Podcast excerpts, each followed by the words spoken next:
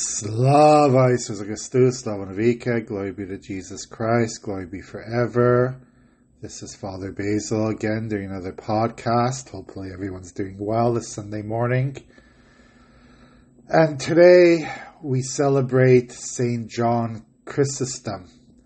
Besides the Sunday liturgy that hopefully everyone is going to go to, the church today, wherever you're going to. Today, the saint is St. John Chrysostom. You might know his name, recognize his name because the Divine Liturgy that we do most Sundays of the year is named after St. John Chrysostom.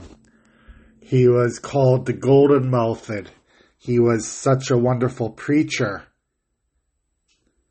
And he um, was, uh, you know, a gifted preacher.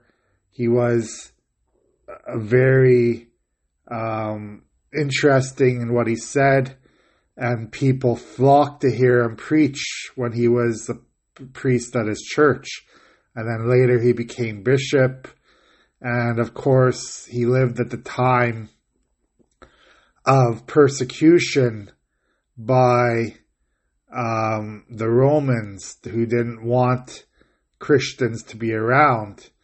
And he often was um, persecuted and, uh, you know, had to leave from place to place in order not to be killed and was exiled a few times. So that was basically his life. But he wrote so many uh, beautiful theological writings that he left for our church. He's, uh, you know, one of the fathers of the church, uh, one of the Cappadocian fathers, along with Saint Basil and Saint Gregory, and he was a great, great scholar, very, very educated, uh, very knowledgeable about the faith, and knew a lot about it. He knew a lot.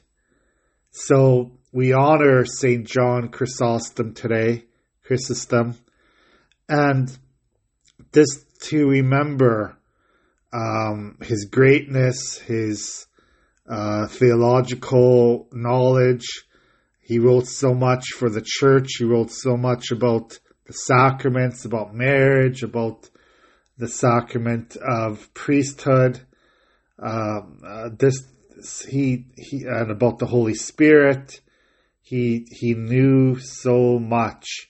So I would I know that for most of you who are listening to this, um, you don't really have uh, that knowledge of of who Saint John Chrysostom is, and you probably would not uh, really read much of his writings because they are very, very long writings about uh, these theological treatises.